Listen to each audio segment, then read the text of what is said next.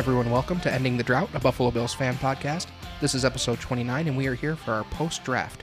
Here are your hosts, Jake Cranston and Jeff Webster. Jake. What's going on, Jeffrey? How are you, buddy? Feeling good about this draft, man. Yeah, I am, too. I like their first pick, really. I mean, that guy was actually on my radar. I know he was on your radar. And Most importantly, we didn't draft a running back, so that is nice to see. Yeah, it's well documented now that that was not something we thought would be in the works, and apparently it wasn't through the entire draft. Yeah. There had to be running backs available if they really thought that was going to solve a problem anywhere in the draft, and they did not. So it kind of is what we talked about right along. That doesn't mean that they wouldn't have taken a running back at some point, but they were never high enough on their draft list to target. So, yeah, we agreed. We didn't think it was going to be an early pick if they took a running back at all, and they didn't. So, yeah, and the thing, we took two defensive linemen in the first two rounds, so that tells you these guys were obviously looking at the same thing we're looking at. We're weak at DE end, and we got Greg Rousseau and Carlos Basham Jr., so two awesome picks, in my opinion, man. Yeah, and it's what Brandon Beane talked about, right? They didn't do a good job getting after the quarterback last year. That was right after the season, one of the first things he brought up. And they obviously think that they've at least put a couple of pieces together that could help solve that equation. Yeah.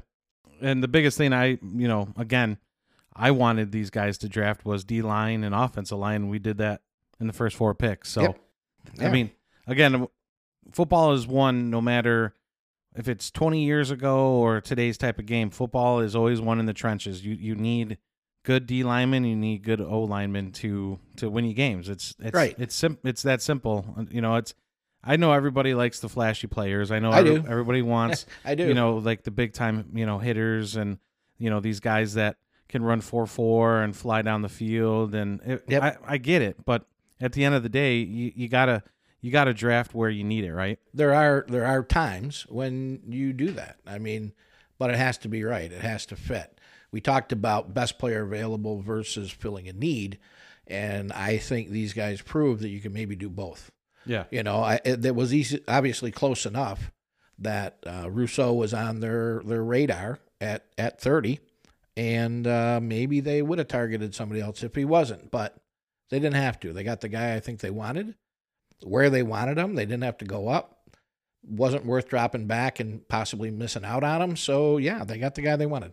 Yeah. Now, did you hear that they were thinking about Brandon Beane was thinking about backing out of the 30th pick if their guy wasn't there? Right. I had heard something that, if that guy wasn't available and the board became a little more clouded, where they could get their secondary picks, 4, 5, 8 picks back, they would have done that just for extra value throughout the rest of the draft. So, I think they would have done that. And we talk about how fluid these drafts are.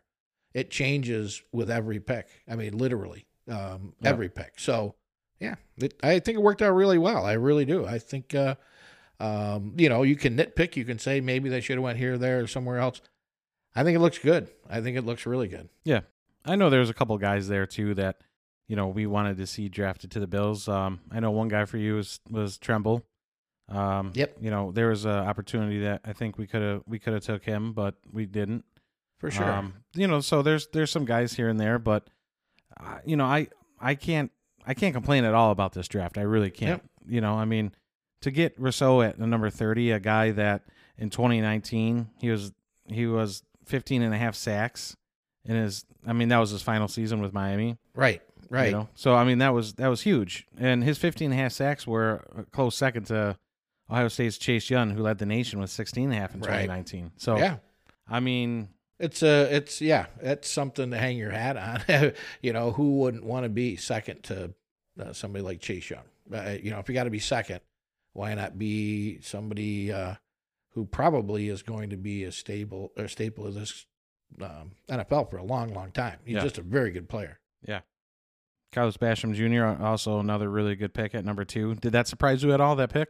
A little bit. Yeah. A little bit going back-to-back like that. I think it had to surprise everybody. Yeah, I don't think it's a bad idea. You know, I mean, again, when you talk about if you truly believe that the game's won in the trenches, why not have some depth? You know, why not? Yeah. It just makes sense to me, you know. But again, we talked about the draft and where what they might do and how they might do it, and just like everybody else in Western New York, and it's all opinion.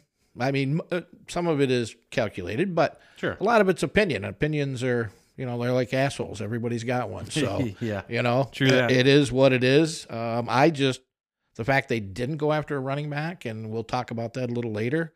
We have a kind of a special guest that's going to join us shortly here, kind of pick his brain a little bit, what his thoughts about the draft were. And yeah, and I think from looking at what he mocked, he must have had similar thoughts as far as running backs go. Yeah, yeah. And that special guest is going to be Bruce from the Bruce Exclusive, Bruce Nolan. Yep. He's part of Buffalo Rumblings, so we're definitely excited to be having him on, so we're going to get to him shortly. But, yeah, I mean, we're going to kind of pick his brain, too, about some of these picks and what he thought, and kind of, you know, get after him a little bit as far as what he predicts that these guys are going to do and how they're going to perform. And so, yeah, we're excited to do that. So then real quick with Carlos Basham Jr., the one thing I liked about that pick, and he was on, you know, one of my radar as well, as far as we talked about that. Not mine, but yours definitely. Yeah, definitely. I mean, I like that he was a 4-year starter for Wake Forest, finished with 20.5 sacks, which was fourth most in school history. I mean, the guy just he can play. He can play the 3 technique. He can play the 5 technique, which, you know, anybody out there that doesn't know what 3 and 5 technique is, the 3 technique is going to be over the inside of the guard. The 5 technique is going to be in the outside shoulder of the tackle. So he's versatile, and Brandon Beane and McDermott like guys that are versatile, that can play multiple positions. Yep. And, I mean, man, shoot, if you don't agree that they, you know, picked 2 guys that can fill a need, man, I mean, these 2 guys are it. So right, and Brandon Beane said he expects these guys to make an impact this year, maybe not start right away, maybe not start for the entire season, but they're going to be rotated in. They're going to have opportunities, and it'll be fun to see just how that works out. Yeah. Yeah. Yeah, absolutely. All right, so let's get into it. Let's get Bruce on, and we'll start picking his brain on some stuff. Sounds good to me. All right, we're on with Bruce Nolan from the Bruce Exclusive, Buffalo Rumblings. Bruce, thanks for coming on with us. Hey, thanks for having me, guys. I appreciate it. Absolutely. We're just going to dig right into this draft, and we just want to kind of get after you a little bit and get your thoughts as far as what you thought on this 2021 Buffalo Bills draft. We'll start off with the 30th pick, Gregory Rousseau. What'd you think? You know, I think at the time I thought it was a little odd from a value standpoint, but the more you reflect on this particular draft, the more you realize that you probably shouldn't be shocked by any of the things that Brandon Beane and Sean McDermott did. And Gregory Rousseau fits the archetype. I think it's pretty fair to say at this point that not only does he fit the archetype as far as defensive ends, he fits the archetype as far as first-round picks. Right. Historically, Brandon Beane has taken people in the first round who have impeccable football character and have all the tools, but have room to grow. He did it with Allen. He did it with Tremaine Edmonds. He does it again with Gregory Rousseau. He did it with Ed Oliver. These are people who pretty much all fit the same archetype the farther you step back away from it. So when you add that from a prospect standpoint in with the idea that historically ends in a Sean McDermott defense are longer, compression-style rushers that aren't really bendy and aren't really bursty, Gregory Rousseau makes a lot of sense. Yeah, yeah, and I listened to your mock, your final mock before the draft hit, and when you had moving up to get Jason Oweh, I liked that, you know, that pick. I just wasn't sure, you know, if the Bills were going to move up, you know, to get a guy like that. You know, what was your you know, your thinking on the Bills taking Jason Oweh and you know, moving up on that point? I'll tell you what happened. What happened was I got distracted by Brandon Beane's comments that explosion off the snap was something they were looking for. I should have recognized that actions speak louder than words. And AJ Epenesa, Greg Hardy, Coney Ely, Charles Johnson, none of these people are explosive off a snap. Mm-hmm. So Brandon Beane saying that. So I got half of it right. And the half that I got right was the position and the type of prospect, which is someone who has all the physical tools, but is significantly away from their ceiling. So I got that part right. But the part I got wrong was specifically the fact that I think I was led a little bit astray by Brandon Beane's most recent comments. And instead, I should have taken the totality of his actions, which don't indicate that a player like Oweh is going to be somebody they're going to value. Yeah. Because historically, they haven't. So I'll make sure I remember that for next time. Because as we go along, I think we collect more information on the type of GM that Brandon Beane is and the type of preferences he has. And we should get more and more accurate with our predictions as we acquire more data about him. Yeah, no, absolutely. You make a great point with that. And I think too, and I totally agree with you that, as fans, we're looking at defensive ends as guys that can explode off the corner, like bendy guys that can get around the edge. And, we don't have any of those guys. So I think, with you and even with, a lot of Bills fans out there, they wanted a guy like, Oweh or maybe Azeez Ojulari, somebody like that could get speed off the corner. But instead, they went with Rousseau, and the second pick, they went with Basham, another speed to power guy. Not fast, but he can be quick, but he's powerful. How'd you feel about that second pick with Basham? The Basham pick was a best player available pick for Brandon Beane, and he's been known to kind of sprinkle need picks in with his BPA. And so he's seen that before. Last year, famously, he said that he picked Dane Jackson, not because he thought Dane Jackson was some sort of excellent prospect, but because he thought in a 7th round, the position group that he felt would have the highest probability of making the team was corner. Therefore, that was a need pick. Right. That was absolutely a need pick. This particular year, he said, well, we wanted to get a tackle. When he was talking about the 3rd round pick, Spencer Brown, he said, we wanted to get a tackle. So it's clearly he had a specific position in mind. So I don't think the takeaway from this is just straight BPA. I don't think that's the takeaway. However, there are certain picks where if the positions seem weird, it's probably because it was a best player available pick. Yeah. And I think that Boogie Basham is an example of that because he's not exactly like Gregory Rousseau. He has a similar style, but the traits are very different. When you look at Boogie Basham, he's thicker, he's shorter, his length is not quite the same. This is somebody where I think that Brandon Beane, by his own admission, was going to trade out, except clearly they had Boogie Basham rated high enough. Well, they clearly had him rated higher than 61 on the board, right. And so much higher than 61 that they weren't willing to do a trade back to lose their shot at him. Sure. So they clearly had him valued at like a high 2nd round grade or even potentially bottom of the 1st round grade. And it was just too good. It was just too good of a prospect for them to pass up. So what you have is you have these specific moments where Brandon Beane drafts for need. And then you have other moments where it was clearly a BPA pick. And these things are kind of sprinkled in. And I think that's one of the things the Boogie Basham pick can tell us about his methodology. Yeah. And as far as, both these DNs that we picked, from what I understand, their strengths are both from left defensive end. So that being said, what's the plan? Well, what is our regime planning on doing with two of these guys that they picked 1st and 2nd? They both ultimately going to want to play from the left defensive end spot. I think you might see AJ Epenesa play from right defensive end behind Jerry Hughes a lot.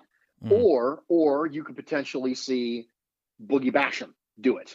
Now, I think that probably with Greg Rousseau, you'll probably see the least amount of adjustments for them. Because if you think about it, Boogie Basham's a far more experienced player than Gregory Rousseau is. And right. So if you're going to have somebody make a switch, it's probably going to be him as opposed to Gregory Rousseau, who you want to have come into the league and not throw too much at him at one time. Don't throw a position switch and the kicking, reducing inside, and all the things that he has to go along with the basic technological things that he has to get right as far as the specific techniques of playing defensive end in the National Football League and getting better hand usage and things like that. Yeah. So for me, if I were a betting man, you're either going to see Epenesa start opposite Jerry Hughes, or you'll see him behind Jerry Hughes at right defensive end and allow Boogie Basham and Gregory Rousseau to stay left. Yeah, so you're talking a good rotation of these guys, sure, so to speak, right?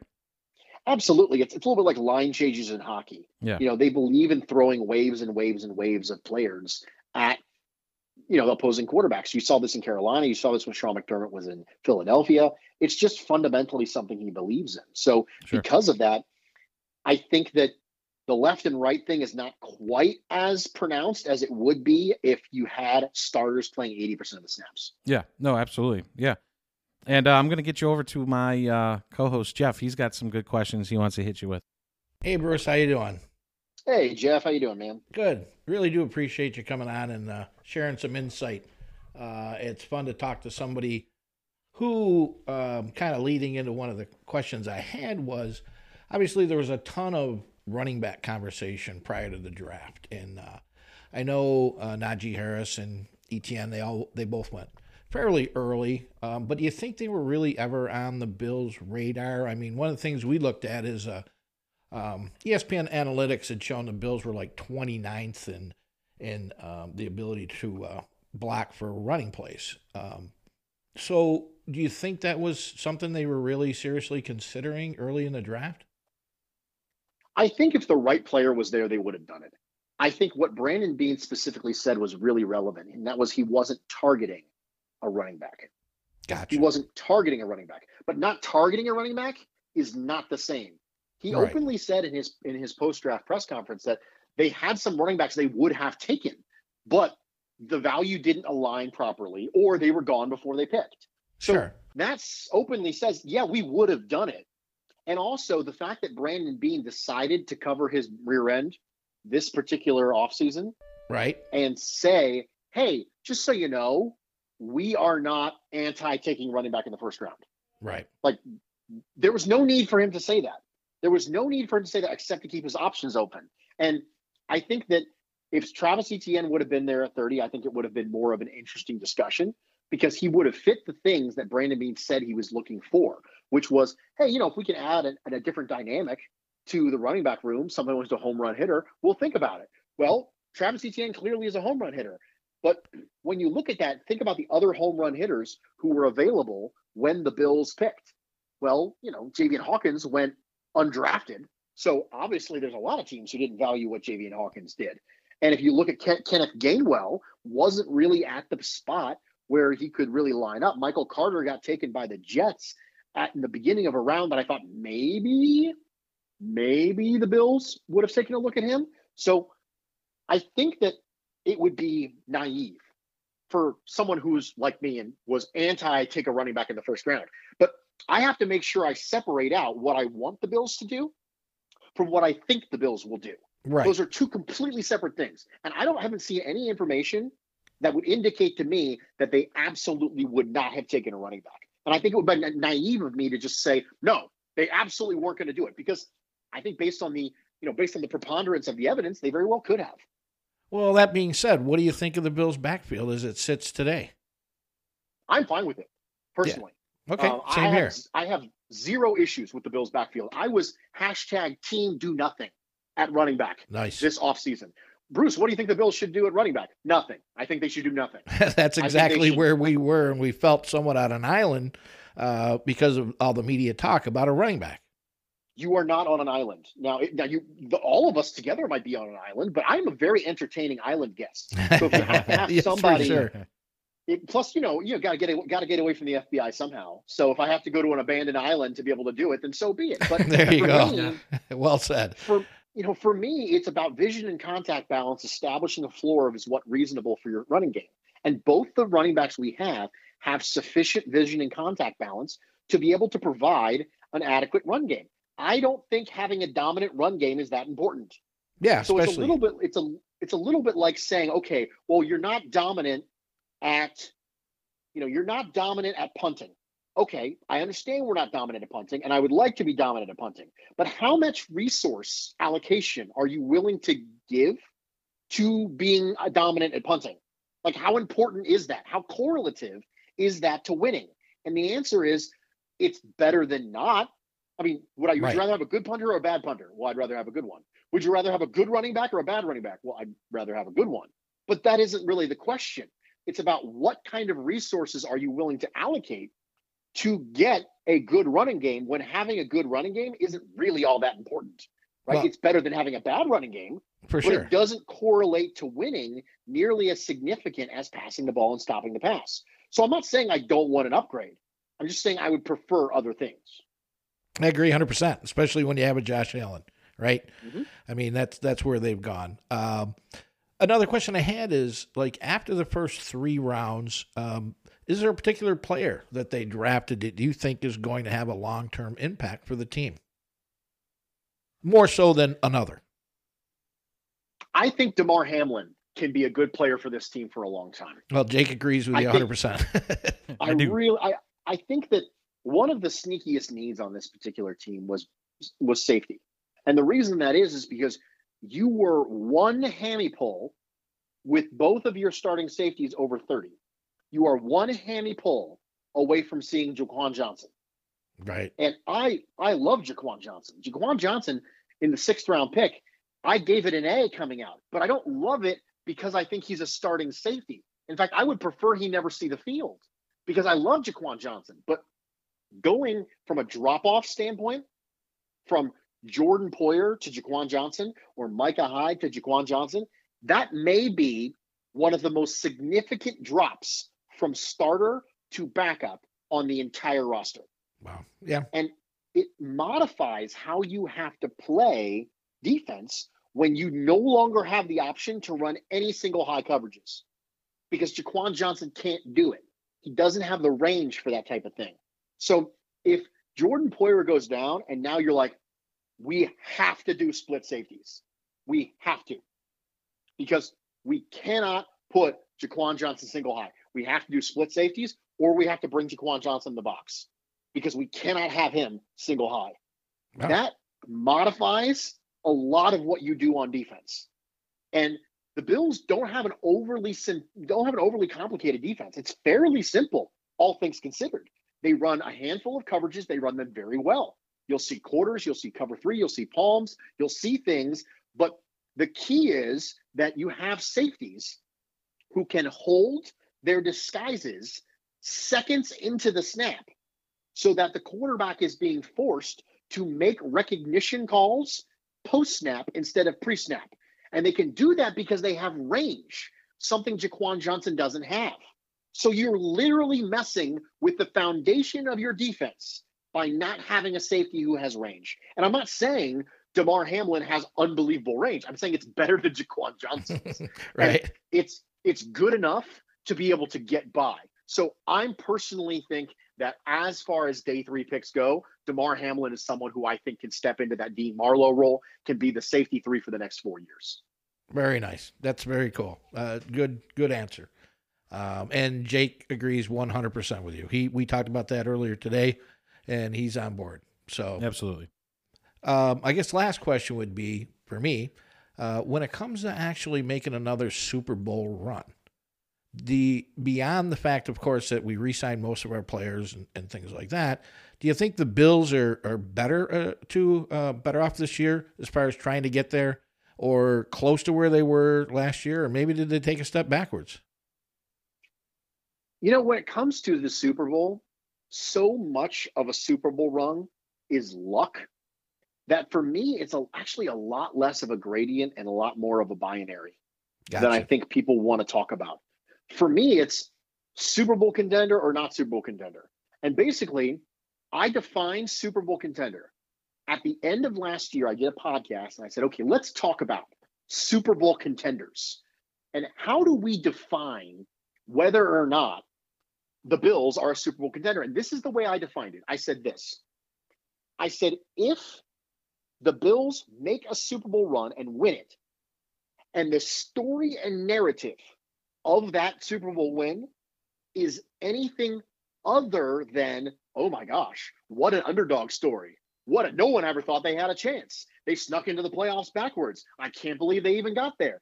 I can't believe they beat these clearly superior teams all the way across. What a wonderful underdog story this year. If the story is not that, then they're a Super Bowl contender. That's my definition of Super Bowl contender. So for me, it's a lot more binary. So I don't really freak out all that much about did the Bills get better this year versus if the Chiefs got better, because I think a lot of that stuff is luck related. And so for me, it's just about, are you good enough to win the Super Bowl this year without the story being, oh my gosh, they came out of nowhere. How did they even do it? And if that is the answer, then you're a Super Bowl contender. And all the Super Bowl contenders kind of get lumped in one big bucket for me. And then, you get a break here, you get a break there, you get some injury luck, you get the ball bounce here or there, and sometimes things happen.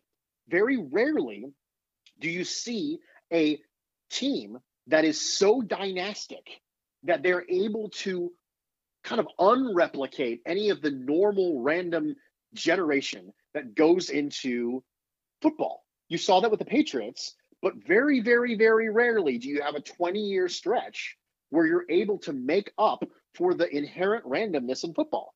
So for me, I'm not really freaking out all that much about did the Bills get better? In addition, I think that one of the things that is completely impossible for us to properly quantify is whether or not people like Tremaine Edmonds, people like Dawson Knox, people like Ed Oliver, these people improving makes up for any perceived lack of roster additions. Because really what you're talking about is efficacy. Is the team more effective? Well, the only method of acquiring additional efficacy is not acquiring additional players. That's not the only way you get better as a team. The coaches get better. Sean McDermott is a better coach in 2021 than he was in 2017. He's better. Brian Dable's a better offensive coordinator. Things like this improve over time. We don't like that because it doesn't show up on paper.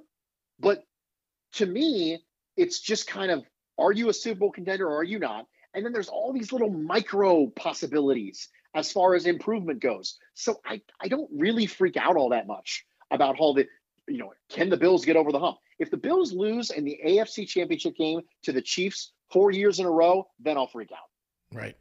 Yeah, I love that answer. I mean, I'm coming to realize that the best part about having conversations like this with you is perspective. I love that take. I really do. That's a good way to look at it. When the Bills, like you talk about, all those players, it's another year for a lot of the new players from last year working under the same offense, the same defense. And you're right. It's not something that's going to wow a lot of people that we re-signed most of our core guys all over again. But it's probably going to make a difference.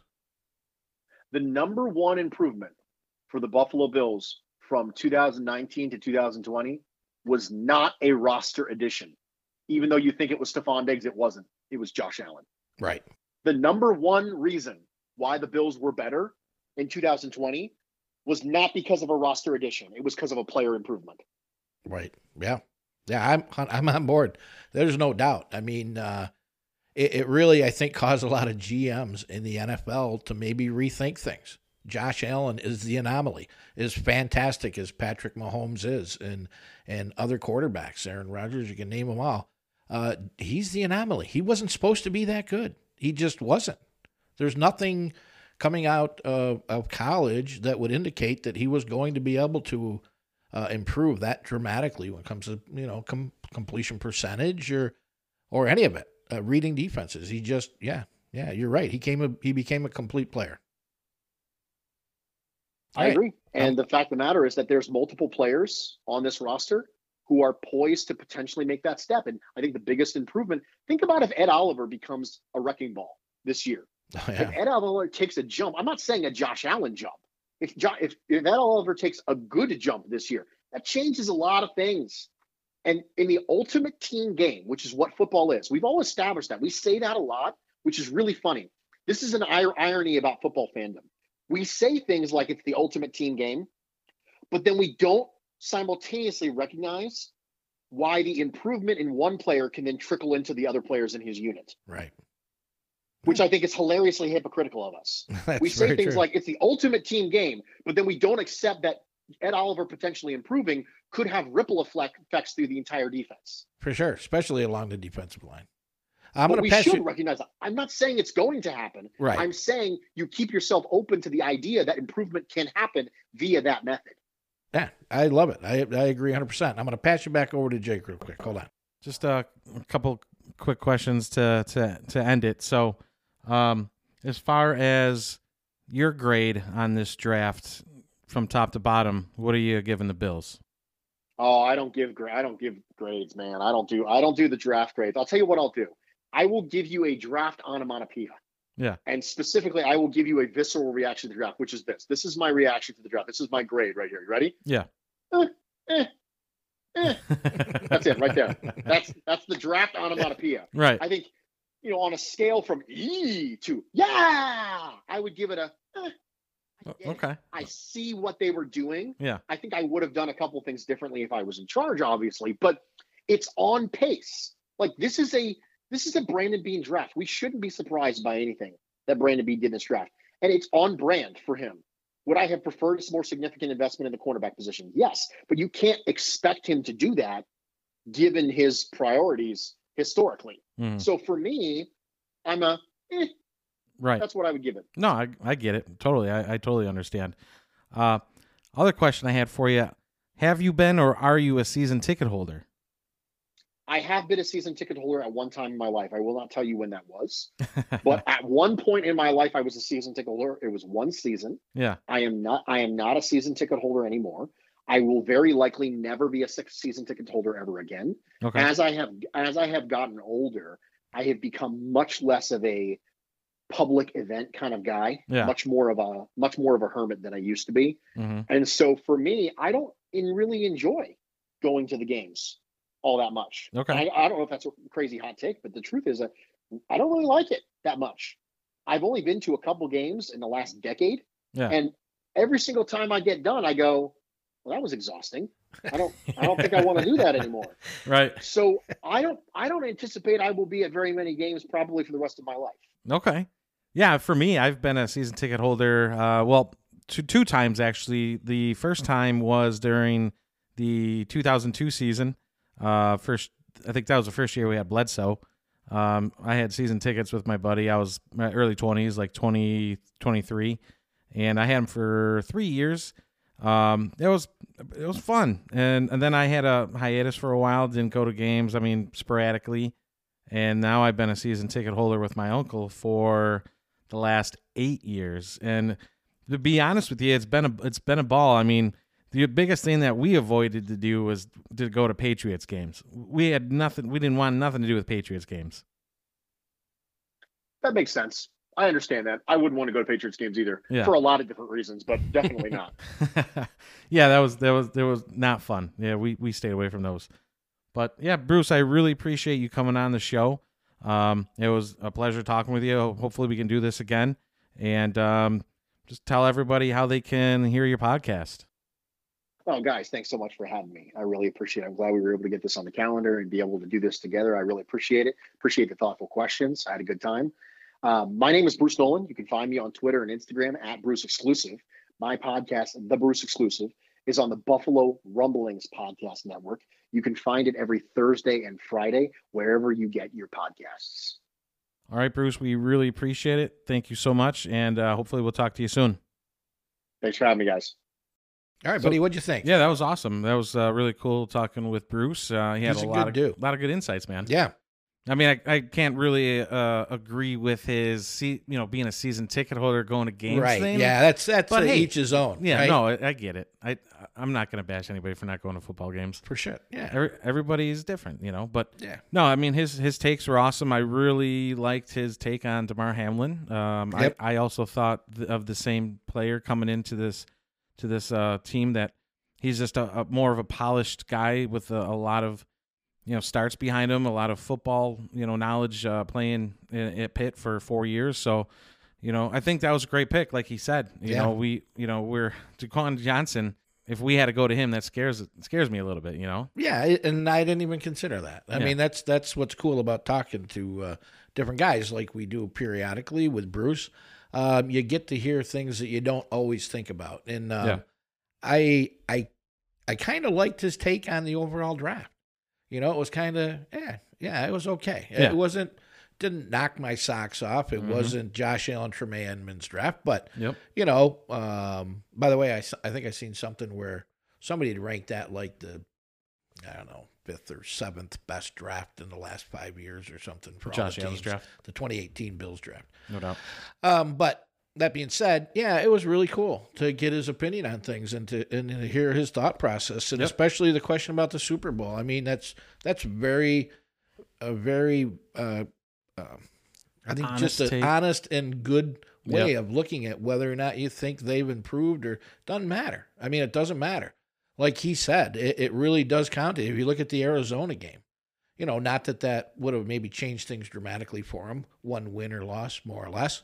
But, yeah, I mean, you can't call that anything but luck, really. I mean, that's what you practice. That's the design of the play, the Hail Mary to win the game.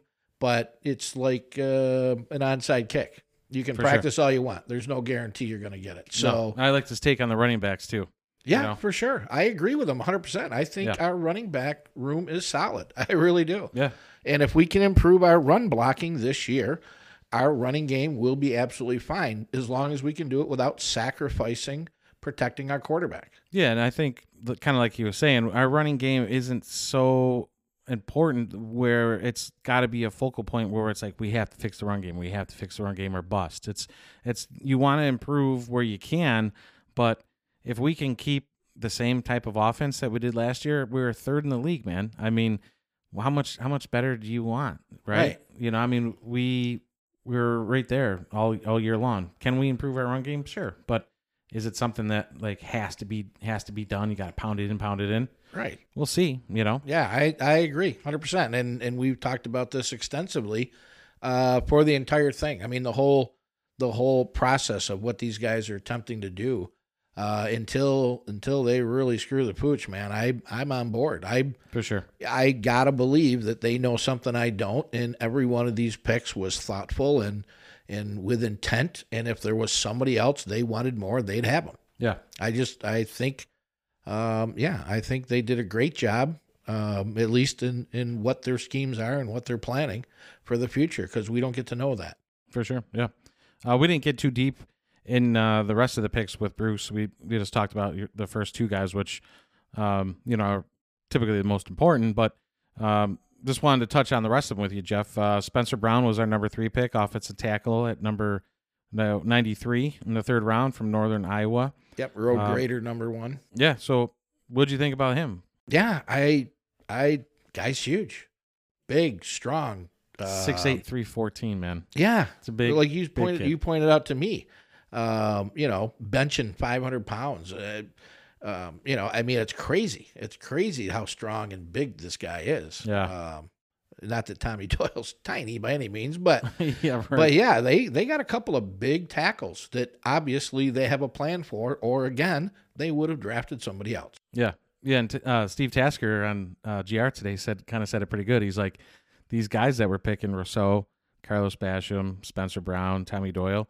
These guys get off the bus, you're going to be looking at this team and being like, wow, this is a football team. Yeah, I'm not sure you're going to get monsters, all four of them on one bus. Yeah. You might have to do 3 on one and 1 on another. Holy shit, these guys are huge, man. Yeah, but that's a cool statement to me, because that's one thing when I played football, you know, you're playing some big schools. Like, we were a D school, like we're small, right? Right. You know, our school had what we have in our entire school from kindergarten to senior year, we had like 400 kids in a school. We're small, but we would go and play, you know, Chautauqua Lake or some of these schools that were a little bigger and not bad, but we would play like a C as a school. And I remember some of these kids. I mean, one time, just a quick story that's really funny. The biggest kid I ever played in high school, and again, we were a small school. The biggest kid I ever played was the left tackle.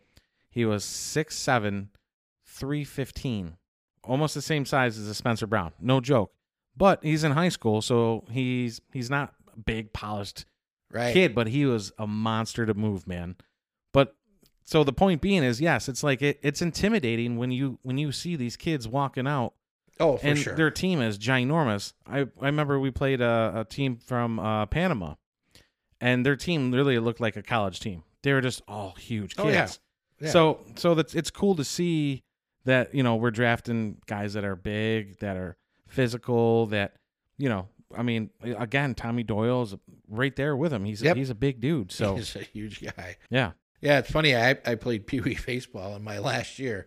Our team played a team from West Seneca West High School, and I remember my first comment to the coach is, "How can that guy have a beard? Why does the first baseman have a beard? Like we're 13. Yeah. How can and they were huge, man. Yeah. These guys were over 6 foot. It's like, where do they get these guys? Yeah. But, I had a growth spurt early, and funny thing is, when I played like town sports here in Springville and stuff, my parents had to show my birth certificate to prove that I was of age. Yeah, no kidding. Yeah, so that's hilarious. Funny. Yeah, but cool. So we got Spencer Brown and then we got Tommy Doyle. He was our first fifth round pick, right? Yes. Tommy Doyle at 161. Yep. I like that pick too, man. I mean, the thing with Tommy Doyle is he started all three of his games as a redshirt senior, and he earned all MAC honors, which is awesome. I mean, he played in the MAC with like UB and stuff, but he had 13 starts at left tackle.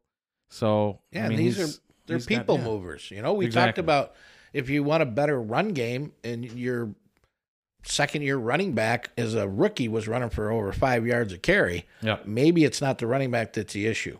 Maybe it's the blocking scheme or whatever. But again, one more year, you mentioned yourself how they changed the whole way they were running the ball and blocking. Yep. So now everybody's got another year of that under their belt. Now you got a couple of big road graders that can open up some holes, and they can dramatically change the course of a game pretty quick. Yeah, yeah. And we got a guy, Marquez Stevenson, the wide receiver from Houston. He was the one that I thought would have an impact. Yeah. Mainly as a special teamer. I can't disagree with that. He's really, really fast. He's really fast. He's got good vision. I mean, there's just a lot to like with that kid. Whether or not it'll pan out, who knows? But they got him for a reason. You talked about, Cole Beasley isn't getting any younger. Maybe there's a spot for him there, or at least have a shot at something like that. But who knows? We'll see. The cool things about a couple of these draft picks, too, Gregory Rousseau, his mom was from Buffalo. Right. He was born here, and then they moved to Miami. Yeah, wasn't it like I think it was his older brother was actually born here. Or his older brother was Right. And then they moved to Miami. Yep. And you're going to mention, I bet you, Marquez Stevenson and being mentored by Tre' White to a certain extent. Yeah, so he was born and raised in Shreveport, Louisiana, where Tre' White also grew up. So throughout his high school career, one of his mentors was White, and it helped him grow as a football player. So that's another cool tie. And also, him and Ed Oliver were both part of the same 2016 recruiting class for Houston. So there's kind of some ties there, too. So it's kind of neat to see, where they're going. For sure. I heard an interview with Dane Jackson talking about coming into the league with Josh Allen and what kind of a person he was. Of course, he had nothing but good things to say. But, that kind of means something, I think, when guys come in together like that.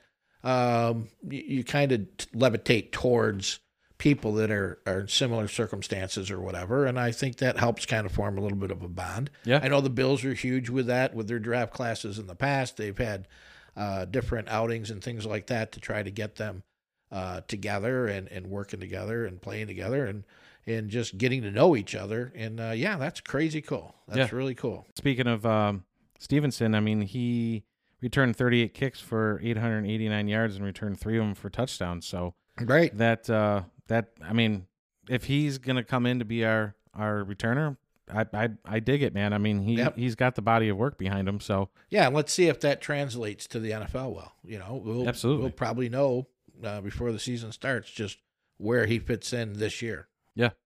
And then DeMar Hamlin, the cool thing about him, again, his body of work, the safety played 48 total games over his 5 seasons with Pitt. So he played 5 seasons, which is awesome. I mean, to have 48 games and 5 seasons as a college football player. Yeah, no doubt. That brings you, to come into the pros with that body of work behind you is great. Yep. And then we ended out with Rachad Wildgoose. Yep. From Wisconsin, which, again, another guy that had a decent amount of time in football. I mean, in college, he played for a Power 5 school in Wisconsin. He had a lot of 57 tackles in 24 games. I mean, production's there, you know. Well, the crazy part is I talked to you, the only players I mocked in any of my drafts, and I did a bunch just for fun. And Rousseau was one, not every time. You know, Jason Oweh was another one I know we talked about. I mocked a number of times the Bills. Yeah. But the other one was Rachad Wildgoose. Right. And that was at 174. So the fact that the Bills got him where they did is just crazy. Like crazy at 213. Yeah. Yeah, I'm happy with the draft. I know. Yeah, me too. I know you are. A lot of people out there are happy. There's obviously people out there that aren't, but let's see what happens this year, man. I think the first two picks are going to make an impact, and hey, I'm ready for this season, man. Yeah, same here, man. Bring it on. Cool. Jay, you want to tell everybody what to expect from us this week as far as the giveaway and stuff like that? Well, I think we're going to be working on a new one here. Now that we're done with our barbecue rub giveaway, we'll be announcing a winner soon. And then we'll be going ahead and moving on to something new, perhaps a T-shirt, which would be really cool, I think. Yeah. So look on Facebook for instructions on what to do for your first code word. And then next week we'll go ahead and we'll do another hidden code word in the episode. So here's your little advance notice to pay attention to that. Cool. Perfect. All right, guys, good episode. Yeah, and, very cool. It was fun. It was fun, yeah. It's always fun talking Bills, guys. Yep, right? Yep. Yeah, and when you get some outside perspective, it really kind of just sharpens it a little bit. Yeah, absolutely. Again, thanks to Bruce Nolan from the Bruce Exclusive. And, I'll end it right here with the Marv Levy quote that we always end it with, because where else would you rather be than right here, right now? Go Bills. Amen, brother. Go Bills. Go Bills.